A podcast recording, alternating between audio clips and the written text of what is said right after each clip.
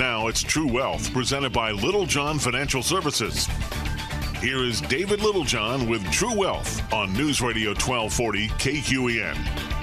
Hey, gang, welcome back to your favorite Tuesday you've had all week. I'm your host, Dave Littlejohn. Welcome to the True Wealth Radio Show.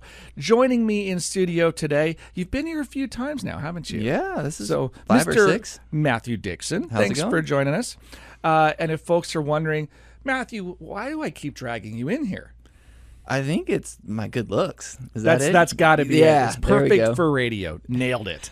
so, uh, M- Matthew, you are in the process of going through. This is fun because you're going through the, I I guess, the credentialing process to become a financial advisor. I am. All right. I think I could say that on air, right? Yeah, we're Fair good. enough. Yeah, we're, we're good with that.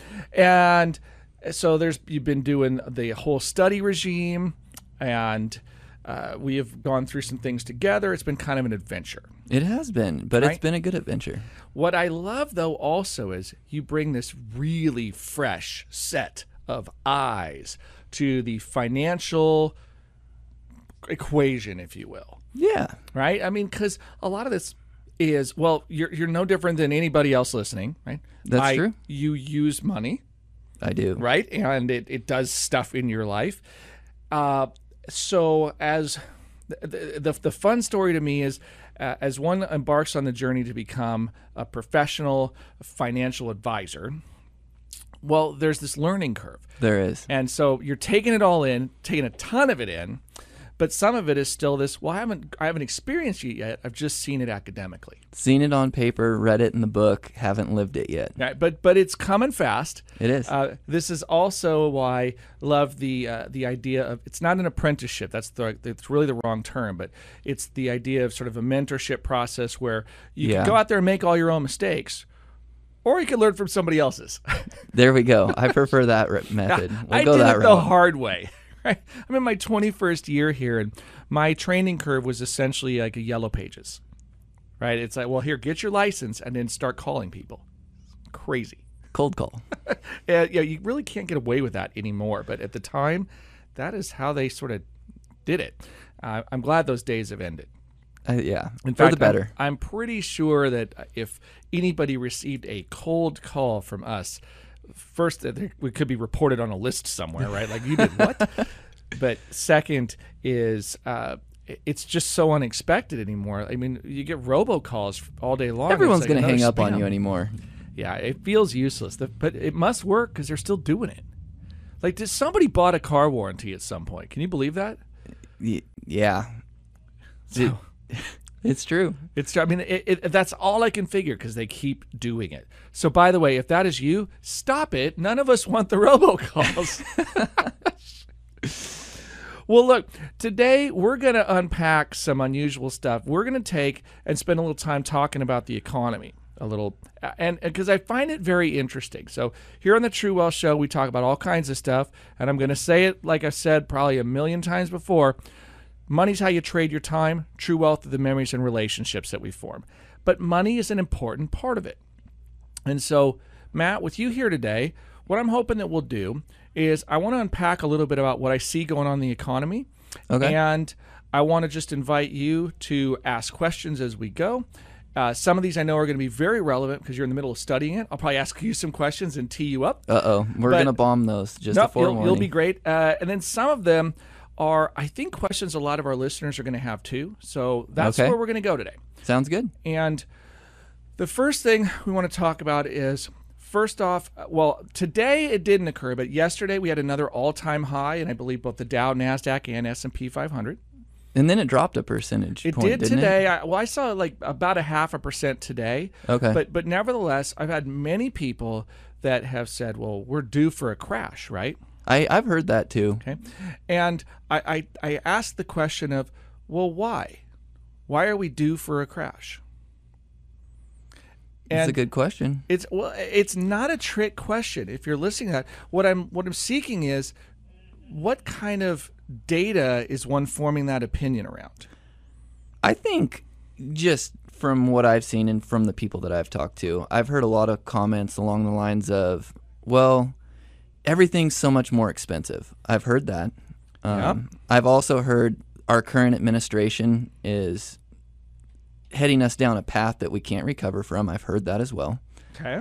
Um, and I think that there's just a fear that people are going to get priced out of certain things.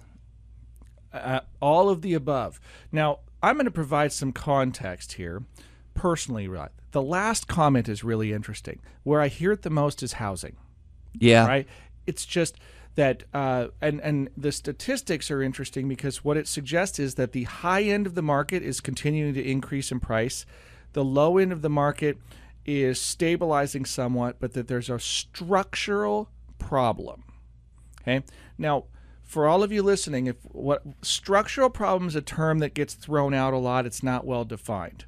Okay. So if you've never heard of this, I'm going to explain what it means. A structural problem means that you have something that's built into the way the system operates that doesn't work. Okay. It doesn't mean like, hey, we physically built a problem. Uh, you know, a structural problem in a building is like, well, that's not built right and it's not going to work. Okay, well, there, Yeah. there's a structure with a problem. That's not what I mean. I mean something like imagine if you had a business and the business by design costs more to run than it could profit. That's a structural problem. That business cannot survive Yeah. because it will cost more than it can produce and you won't make that up in volume.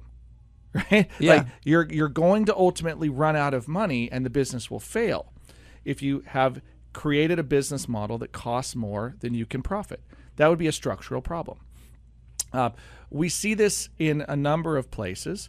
So we want to be aware of when you create structural problems. Now, housing is at a point where the price of building a house is becoming so high that to build any house at all, by the time you get permits and the raw materials and get it done, is no longer affordable. What about the automotive market? I know I'm taking us in a different direction. Housing, I see that. Mm-hmm. Um, I think I saw a report that rental cars are up 87% this year. Yes. Um, and the cost of a new car is obviously a lot higher just because of the shortage, I feel like. Or do you think that those prices are going to remain there after the chip shortage is over, if it ends anytime soon? And will that price remain high or will it stabilize? Wow. So several questions in there, and I'm going to try to unpack several at once. Okay. At the very most basic level, what determines the price of anything? Just supply and demand. correct. I Right, think so- that we, because we haven't had those new vehicles available for so long, I think that that demand is going to be inflated, and we're going to have to play catch up. Yeah. I- And well, so those even if- prices are going to have to stay high for Yeah, a long even time. Even if demand is the same, which I, I think you're right. I think demand is increasing as the economy is trying to reopen and do what it's doing. And and let's keep in mind also that uh, for most of us, we're broadcasting from rural Oregon, and you may be listening anywhere in the world if you're checking out this podcast. I don't know where you're at, but you get different uh, a different look and feel depending on where you're at, right? So uh, some states have reopened and it feels more normal. Some Yeah. states less open. But the reality is that it's not just the United States, it's the globe. And the supply chains have been disrupted. So what we did was we impacted the supply. Right? In the supply and demand curve, we changed the Okay. supply. If demand is increasing, for a while demand went down, right? Uh, but for vehicles, for example, They- COVID, more yeah. stay at home, No, demand drops. But then they couldn't make the vehicles, right? So when you shut down the manufacturing, if the demand stabilizes, but you now reduce supply, now you're going to see inflationary pressures because, Double well, whammy. drop in supply, price goes up. Yeah. And the increase in price is an inflationary component. The real question is is it permanent or not? yeah, right? Will supply chains begin to restore the production? I guess that's the million dollar question. It is, and there's something that's just the elephant in the room, and our listeners, people are talking about it.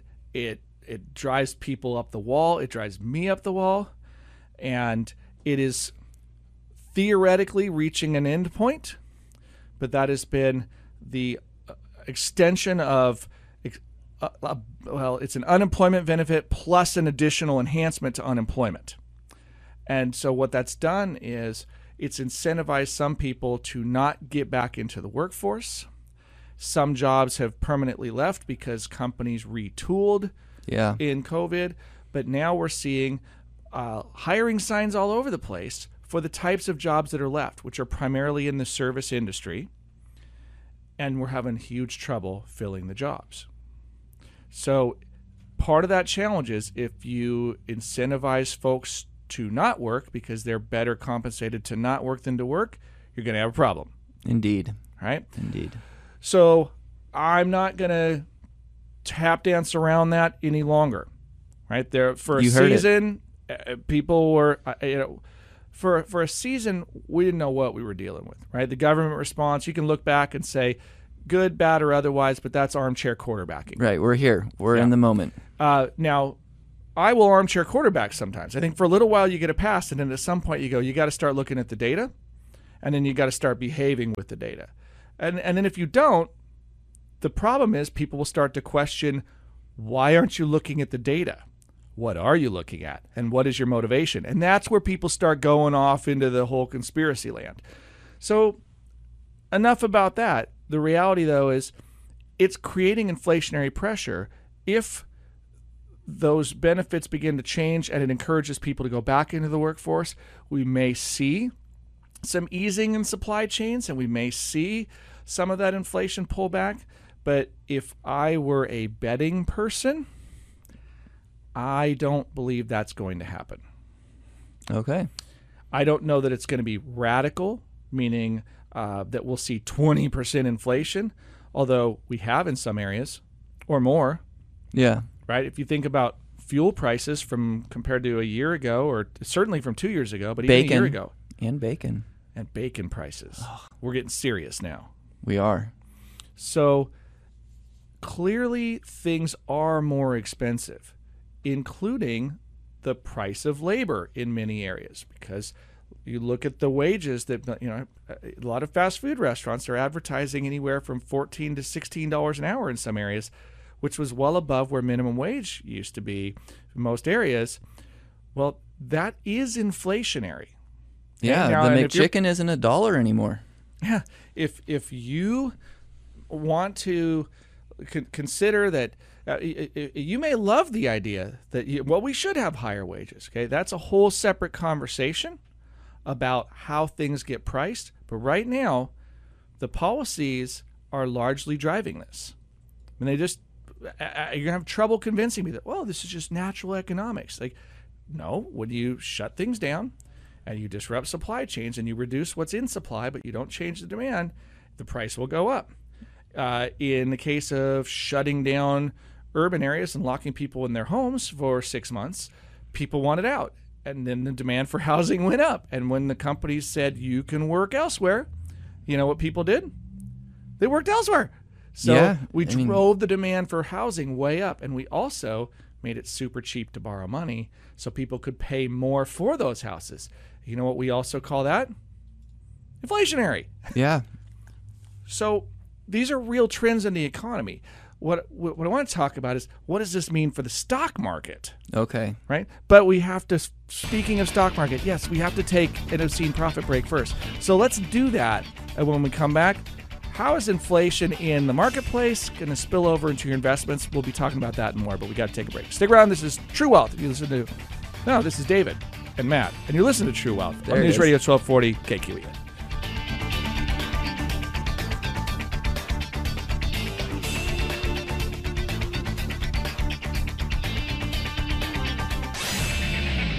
All right, that's the cue. We are back. This is your host, Dave Littlejohn, joining me in studio.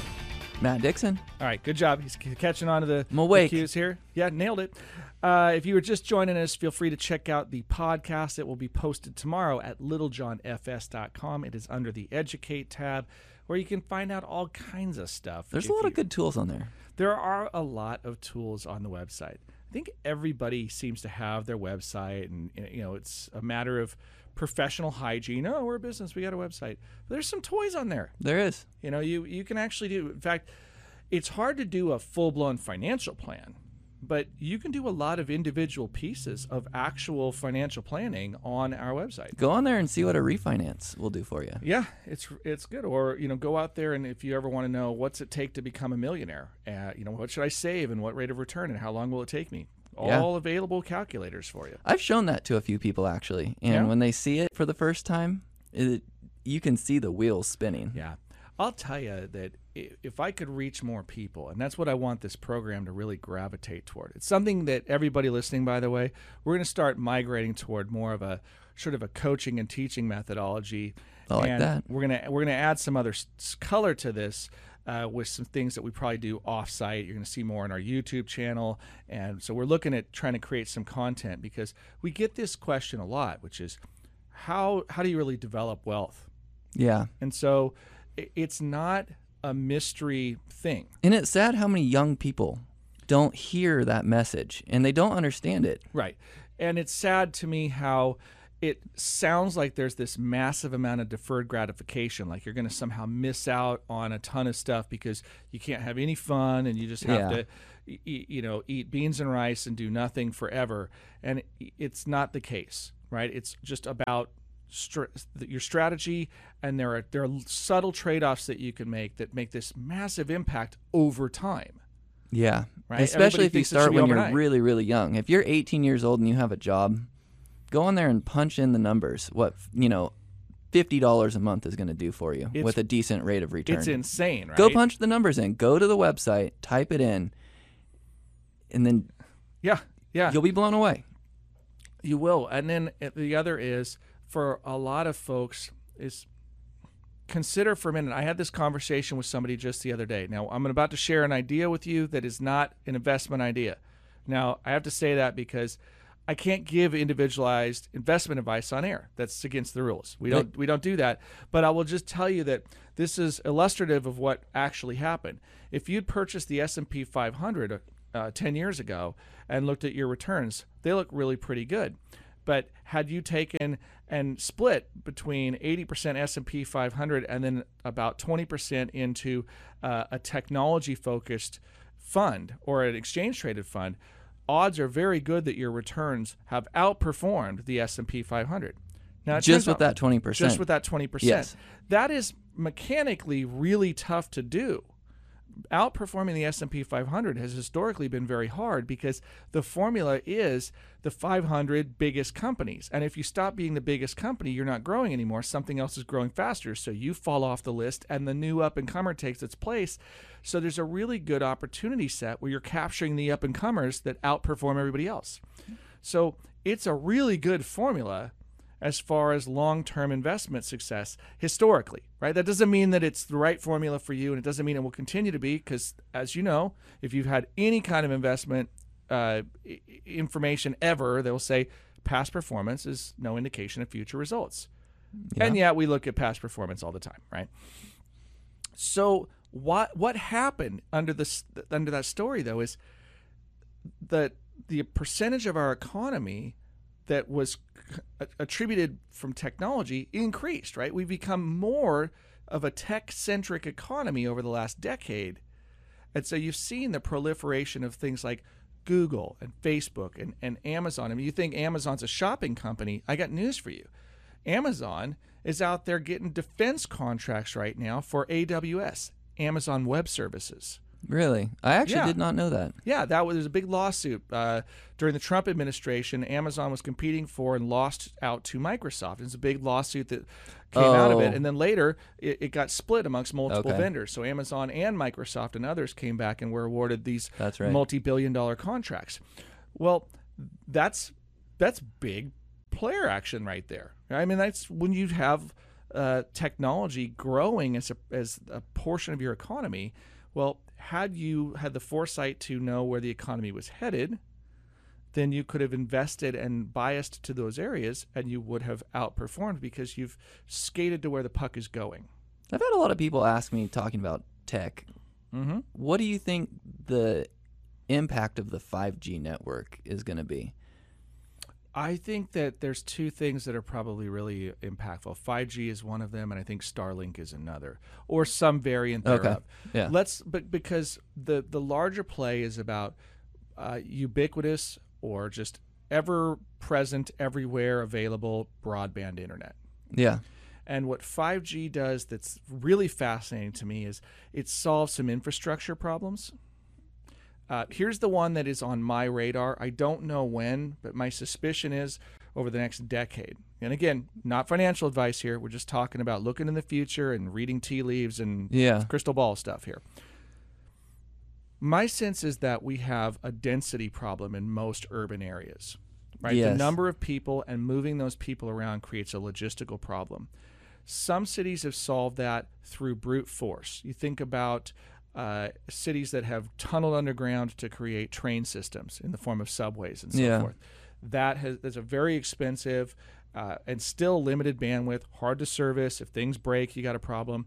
So So you're thinking mass transit. I'm thinking mass transit, but I'm thinking transit in general. We are learning to use more and more virtual communication tools. Okay, so I think what we'll see is Like a self-driving car? You're you're, you're ahead of me, but that's part of it. Okay. I think the virtual stuff will include like your Zoom meetings will become much more immersive, I agree with that. right? So I, I think that we will see that environment maybe even go to like a virtual reality environment where it will feel almost like you're in the room with somebody. They'll get to that level of I could uh, see that. ability where I'm wearing a headset that makes me think that I see the person. Uh, and then, or if you're not even, you may not even have to wear a headset. It may simply be that we develop kind of a holographic style display. It's still clear in front of you, but it's it's got a I think- dimension function to it that I think gives the you more. holographic piece might be. So I could see that technology being Yeah. explored. I also think that because we're running out of roads, you you know, we're not going to put more lanes on the freeway, but my sense is that human error causes most of the traffic accidents. And so ultimately, 5G allows us to have driverless vehicles where a couple things happen with driverless vehicles, right? We're so you really are betting on the electric car market then? Yes. Yeah. Well, I, it, it doesn't have to be an electric car, but the electric car makes sense. I think the technology that we ultimately get is we explore superior battery technology. I think graphene probably plays a role in that. It's a whole different element that's kind of fascinating. But um, you end up with electric vehicles that have hot swappable batteries if we can't create batteries that charge really fast. So they'll just be standardized batteries that just sort of flop in and out. Uh, and, I like that. and that's the service station concept is you're no longer charging you're just walking up and going all right well swap the battery pack and i'm ready to go for another however many miles but uh, then ownership of vehicles starts to change they're more like leasing like you don't everything becomes uber style where people don't have to own cars or if you do own a car it's like owning an apartment or something you're putting it in service it's running around and you're getting paid for that car being in service so I can Okay. see I can see car manufacturers gravitating toward car, like everything's a rental pool, right? Yeah. Uh, because any car becomes an available taxi if they're all autonomous and you hail a ride, get in, and it takes you somewhere, and then you get out and it goes and picks up the next person. And it's a network that's completely autonomous, but it's smart routed by the computer systems. So if one thoroughfare is too full, it simply load balances to the other thoroughfares. thinking about just the car market in general, if we do go that route and we're pushing the electric vehicles and adopting those in, the fact of the matter is the electric vehicle has a lot shorter lifespan than the gasoline powered vehicle. Well, the battery And does. so- I think the engines. I well, the cost the you know the cost to replace the batteries at the current moment in time is so high that the you you might as well just go buy a new vehicle. right. And so I'm just thinking long term the the turnover rate of you know, you have an electric car for maybe 8 years, the battery goes bad, the resale value is not there. We're going to be replacing those vehicles faster. And so then car manufacturers sales would actually increase because they're going to be making more cars because the older ones are going to get phased out so quickly. Possibly.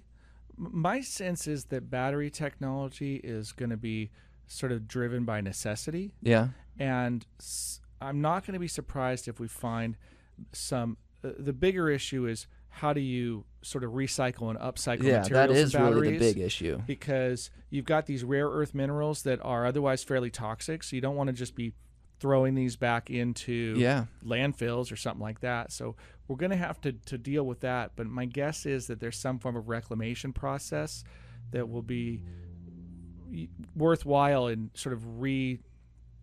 I- I A guess way to recycle. yeah, the battery in a recycling or yeah. and I use again or upcycling as well. Let's take things out of it and we'll you know turn it into other stuff.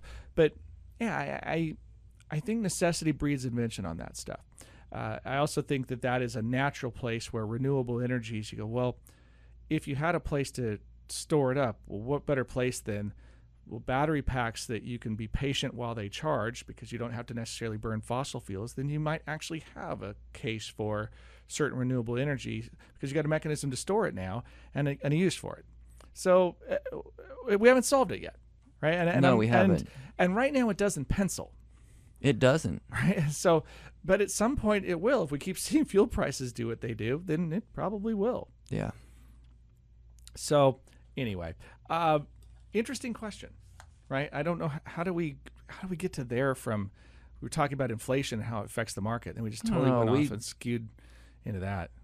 We divulged. It divulged, diverge, whatever. Yeah. Okay, well let's do this. We're running up on long segment here, so yeah, we'll, we'll grab a break and, and maybe we'll talk about inflation when we come back. Hopefully we get there. Uh, yeah, we'll, we'll see where it knows where we're gonna I go. know, but it'll be fun, whatever. So stick around. We'll be right back. Uh, this is Dave Littlejohn. And Matthew Dixon. and you're listening to True Wealth on News Radio 1240 KQEN.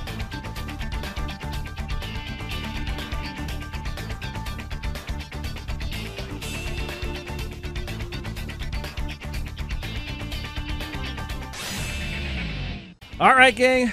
Welcome back to the True Wealth Show. Dave Littlejohn in studio with Matt Dixon. all right, he's getting it better and better every time, folks. And if you are just joining us, podcast at Littlejohn FS posted tomorrow, and so now we've covered a bunch. We covered first uh, the, the idea of inflation, and then we were going to talk about how that was impacting the market. But we got sidetracked on this technology discussion of the future, and we started digging into the concept of electric vehicles, smart grids, and where that's going. And then on the break, we keep talking about it. Now I can't figure out if our listeners want to hear about the impact of inflation or if we should be finishing up on this whole uh, solar dilemma here. Let's go let's keep on the solar. This is interesting. Okay, so you bring up a point at the break about our power grid, Yeah. right? The power delivery system. We can't handle that much electricity at the moment. So now you're talking about uh, me- Infrastructure. yeah, I'm going to fill in our listeners just a minute because one of the things you mentioned is, uh, for example, General Motors has been trying to go Yeah. to all electric. That was that was one statement at one point. I think uh, another example of that was. Uh, I think it was And by a certain year, I think yeah, Volvo was going to say they were going to go to all electric or all hybrid. Ford's got the electric F one fifty. Yeah. mean And of course, Tesla has been pioneering this. Now, I've said all along, Tesla's a really interesting animal Yeah. because I can't value it as a stock, right? It doesn't fit any formula that I understand, but I can understand some elements that are very fascinating and they play all over the board, right? So they manufacture batteries, power walls, solar roofs, vehicles, and then Elon Musk is also linked to both Starlink, which is the global low orbit satellite internet delivery system, yes. right? Low orbit, a low lot of latency. people are buying into that too. Yeah, and it's a really It's interesting good. concept. It's a good service. The internet's fast. Uh-huh. It gives you a product that you can't get otherwise. So I, I- I've I've not used it. It is the concept is interesting to me, uh, but also SpaceX, Ugh. right? Yeah. And I'm curious why the ugh. ah, you know, you see Bezos and you see Well, that's Blue Origin Yeah, I know, but you see everyone. They're Yeah. going up into orbit. or Virgin Galactic. Yeah. I don't yeah, know. it, it does seem like a uh, bazillionaire, you know, bragging rights contest. Yeah. I could think of a lot more uh, sort of lewd ways to describe it. I'm just like Until on, they guys. land on the moon, I don't care. Well, and I don't know that landing on the moon is really the end all be all anyway. I would No, it's and go, not. Hey, NASA called and said the '60s called. Where you been? Yeah. Right? So the the point is more about where it's going to me. Yeah. If you think about this, is the the way it fits together in a strange way. Uh, Starlink is a good funding mechanism for SpaceX. if It they were linked because now you have the subscription model, global in nature, lots of people paying a little bit every month turns into bazillions of dollars of income. And then you can figure out how to put things in space. And the great frontier of space is the mineral and mining exploration is a huge factor, right? What if you could go to an asteroid belt and collect rare minerals that were useful for batteries and so forth that you have trouble finding here? Well, then all of a sudden the idea of a space force of, as a division of the military is less crazy too Makes a little more sense. because how do you control the low you know what's in space the satellites where they are right? Even that has to do with telemetry of launching rockets. You need to know what's up there so you don't fly into it. Yeah. so this takes on a whole different role. Is is, is it really clown stuff? Well netflix would have you believe that but or is there something to it? Anytime there's that much money involved in something, it's probably a good bet that it's not just clown stuff. i yeah i don't know. I've seen the government blow money before uh, Yeah, but when private you know, something uh, like something like four trillion dollars of stimulus, and I'm kind of looking around, going, "Well, did it work or didn't it?" I guess when you got enough money, especially when we're talking about Bezos, I mean, it, you can afford to play. So maybe it was just for fun, but maybe there's an I doubt it's motive. just for fun, but I think it's also, what else do you do? Right. I mean, the joke is like, when how many yachts can you have? yeah, Right. I mean, well, I get a different yacht for every weekend. Okay. So why? Right. You forget what. Oh shoot! I left my favorite shoes on the wrong yacht. Is that is Yeah. that the problem? yeah. Okay, but going back to this power grid and the solar panels, I want to I want to hear your thoughts on this, and I want to know what direction you're going to take this. All right. So here's a couple of things. Let's not. I'm gonna. I'm gonna play solution game for a minute. Ooh, Okay. Solution game is it is unlikely that we're going to just replace all the power grid infrastructure. The the cost to do that is comically high. yeah, So I think that the solve has to do more with grid management and buying time. We will continue to upgrade it over time, but you buy time by doing things like smart thermostats. do we have enough time to actually buy the time though? If the deadline is 2035, do well, we? but who set that deadline? I think that was. Wasn't it General Mo- or was it California that said we're going to be Well, all electric by this uh, time, or was it. General Motors that said we're going to phase it all out? But you also have to think supply and demand. I mean, if no one's buying these cars, maybe Well- they don't actually go that route. And you also have to think politicians have done some pretty False stuff. promises as Yeah, well. I mean, well, Yeah. no, I'm just call it what it is. There's been some pretty stupid promises that have been made where they may have been well intended, or they may have simply been because it was appealing to a base to get a vote to stay yeah, in like power. didn't Joe Biden promise to cure Alzheimer's if he was elected? I don't know. I think that was in there. It, it it's possible. You know, I I try to avoid. I don't think anybody questions sort of my political leanings, but I'm not here to pick a a, political party Yeah. as a team. Like I'm not gonna I'm not gonna call out. Well, I'll call out if somebody's doing something overtly stupid and I catch them, but I'm not here to say like I believe something and everybody else should too. That's not the point. I have a an ideology and a problem solving methodology and things I believe in, and I'm not afraid to commit to those on air. Yeah. Right? Like I'm not afraid to say like I am largely a fiscal conservative, but I am not a Jeffersonian conservative of like uh, it should just like everybody fend for themselves. I'm not Yeah. that way. I think that corporate investment that yields more than we put in is a good investment. Like if I put a dollar into something from a tax perspective and I get more than a dollar back out, that's a win Always. right? So I I don't object to that. I just object to some of the flagrant things, or when the government gets into the social side of things, where we're engineering and we're we're playing favorites and stuff like that. I'm like, that is nonsense. Yeah. Because why is the government favorite? If I disagree with them, why are they right and I'm wrong? And I say, well, majority rules, and I go, I thought we protected the minority, and they go, well, not in this case. Like, so which one is it, right? Like, pick your team and, Let and the play ru- fair. let the rules remain the same. Yeah, I mean, like, let's just pick some rules and stick with them here, rather than well, when it's when it suits my use case, it works, and when it doesn't, I change the rules. Like I've done this before. It's like playing with a three-year-old. Right? they keep changing the rules so they win every time. I'm like, why don't you just call the game? I win, and then get over it, right? I can accept it from a three-year-old. I can't accept it from adults that are elected into positions of leadership. Yeah. So there you go. Make that into a T-shirt, David. I need that as a T-shirt. It's just like, I've been tired of electing three year olds. the government pointing at you saying, "I win." that's, just, that's the game sometimes. I just bash my head on a wall going, but did we win? Who won? I don't know if anybody's winning right now. Okay, so power grid. Power grid. Power grid. And the, and the, and the issue with the power grid is if it's super expensive, uh, first, the dates are kind of arbitrary. But I think what you do is you redistribute the load. You can shift stuff around. You can. Uh, the variable pricing do, will work to a certain extent. Will we go to nuclear energy at all? I don't think so. No. And and it's unfortunate, but I you know we haven't had. My understanding is we haven't built a new nuclear power plant in the United States since the 70s, I think. Yeah.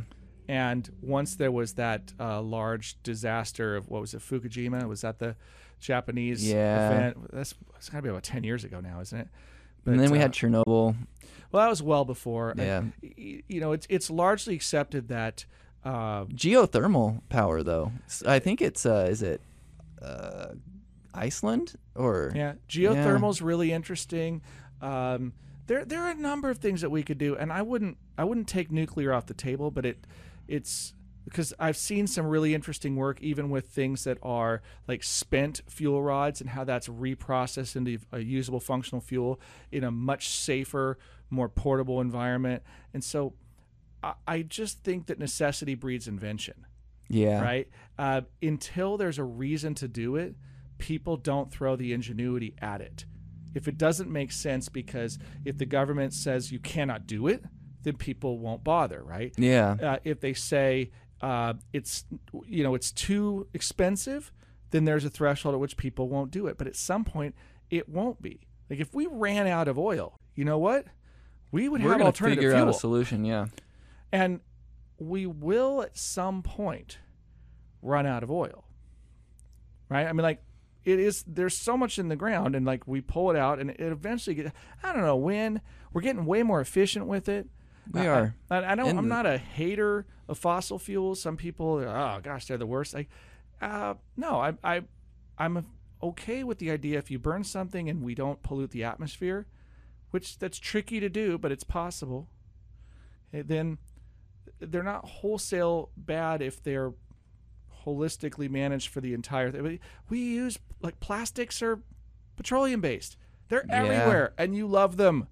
You got lots of safety equipment made of plastic. So I'm not going to throw the baby out with the bathwater on this one. But uh, as far as power grids go, I think what you'll see that's really interesting is the distribution of power creation. Okay. Right? It's like the idea of a solar roof. Or Could we get so efficient that like if everyone does have solar roofs and they produce more energy and they start selling it back to the grid? I mean, Well, selling it back to the grid or storing it, right? Yeah. The idea that one of the things about electric cars that people don't even necessarily think about is what if you just had solar and you were just charging your car all the time? You've effectively stored energy in the car, too, right? I mean, there's Yeah. a big battery pack. and with the new. F one fifty, it can power the house for like two or three days on a power outage. So that's, but that's sort of largely the point is that what energy. we're creating is lots of storage mechanisms. So what if we just ended up with lots more trickle charging?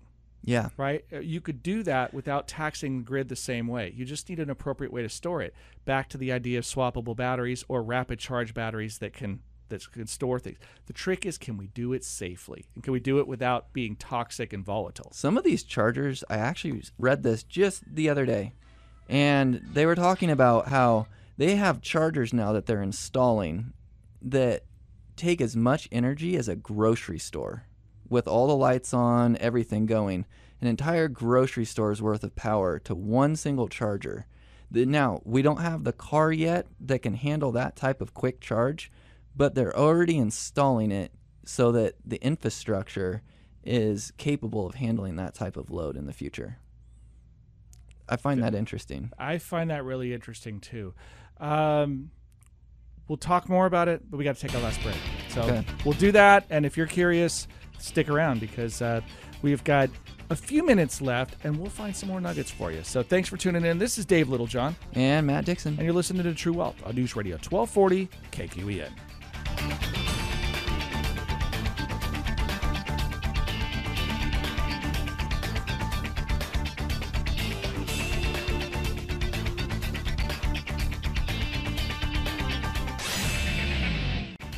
Right, gang, welcome back to the home stretch of the True Wealth Show. Uh, grab the podcast at littlejohnfs.com to get caught up on everything you've missed. It's a ton today. Right, we we've covered all kinds of stuff. We started with inflation, and we got off on this technology uh, trip today. And a lot of that, I got to admit, I'm interested in it, but technology has become a, a much more significant portion of our economic output. We, we have seen this shift economically in the United States from uh, we used to have a lot of manufacturing jobs. Our manufacturing capacity is not that diminished in terms of our capa- capability of manufacturing stuff. But what we've seen is a lot more robotization, a lot more robotization. I think that's the right way to say it. A go lot more uh, automation in general. So, uh, and we we've seen cer- certain parts of manufacturing go global, right? So they've left the country. I think uh, a case in point was you know personal protective equipment manufacturing. A lot of it came from overseas. When COVID hit, it was like, oh, did. we got a problem here. Now we were able to reclaim some of that manufacturing capacity, uh, and so that is something that uh, you know you hope the economy can figure out so that we just have you know robust emergency response. But the the larger point is that the economy has changed over time, right? Like the jobs look different today than they did 50 years ago, and arguably 50 years from now they will look different again. Oh yeah. So the interesting thing to me is that if you talk to anybody that's working right now, like almost universal response is, "Oh my gosh, I'm so busy."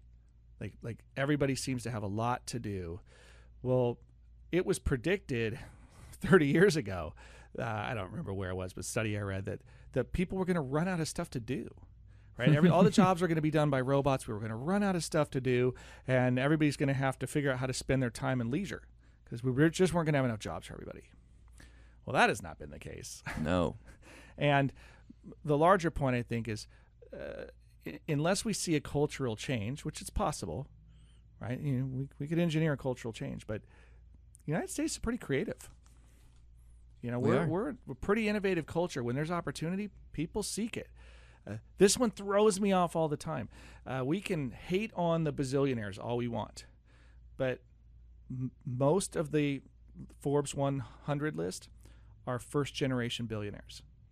Yeah, they just had the initiative and the desire to go out and chase something. Well, and it's it's a perfect cocktail, right? Let's let's not pretend that there's not a certain amount of luck being in the right place at the right time with the right people and the right backers and the right idea, because there are plenty of brilliant people out there that aren't successful. But every now and then, lightning does strike somewhere, and when it does, if you are prepared and have those other things, it's remarkable. I mean, Jeff Bezos didn't come from Uber money nor did Bill Gates, right? I mean, uh, even Warren Buffett, he's in his 90s, but he, you know, didn't come from Yeah. uh, this huge financial backing. Warren Buffett just started investing at age 11 and kept Gumball going. machines. Yeah, and pinball machines. He rebuilt pinball machines too. Yeah. So you know these fascinating stories of how wealth is created. So uh, I think the innovation factor in our economy is the one that's really hard to handicap. When people say, "Oh, well, it's the end of the world," it's you know the we're just not going to make it, right? America's going down the tubes, and I go, I just don't count out innovation. You can't. Yeah, if we if we kill the opportunity, if we make it so that there's no opportunity in innovation, that could be ugly. Ooh. Yeah, but otherwise, yeah. So let's answer the question here. First, do you think we'll solve the problem with? Uh, do you think technology is going to ultimately figure out how to get power distributed to everybody? What's your What's your thought? Yeah, I do. I Yeah. think I think necessity breeds invention, and we're pretty amazing. Uh, and it, it doesn't always come from America, but I think that we'll solve that problem in, in one form or fashion. Yeah. So, do you think inflation is here to stay, or do you think it's transitory? I think it's gonna. I think inflation's gonna keep rising, but at a certain point, it's gotta come to a halt, and things gotta normalize. It and it's a balance. It's a teeter totter. It's gonna level out. I think it'll be interesting to watch, and I think the next uh, six months will be really interesting. I, I wrote in a professional blog that, you know, what if we've seen the market highs for the year already? Yeah. Do you think we have a 2008 style event coming? I do think that the the interest rates on homes will go up. So if you are thinking about refinancing, I mean, look into it. But I do think that We can't give you advice, Yeah. but we can say do your homework. do your homework. So, Well, I, I, think the cost of capital is really low right now. I think the Federal Reserve may have its hand forced, and we may see rising rates. Certainly in the future, at some point, it will happen. It has uh, to. It, it can't stay this low. It's implied in the numbers that aren't being reported. You know, we've changed the way we report them, and that's the part that's really interesting to me. So I would say watch closely because I, I think that at some point money printing and uh, what we've got going on economically has got to come back to get real. And uh, so I'm interested in what really happens, not what people on the news tell me is going to happen. Yes. And I guess you could include me in that picture. I mean, we're here on the radio saying that, right? We are the news. No. Oh, there we go. All right. Well, look, we're out of time for the day, so we'll leave you with this simple idea. Uh, if you do not have somebody uh, in your world that's helping you with your finances, you are welcome to give us a call. We'd be delighted to at least give you uh, an opinion or two and let you go from there. You can reach us by calling 541 375 0898 or email to info at littlejohnfs.com. But we're out of time for today. So until next time, thanks for tuning in. This has been David Littlejohn and Matt Dixon. And you've been listening to True Wealth on News Radio 1240 KQEN. The preceding program was paid for by Littlejohn Financial Services. The opinions and views expressed may not reflect those of Brooke Communications, its affiliates, or its employees.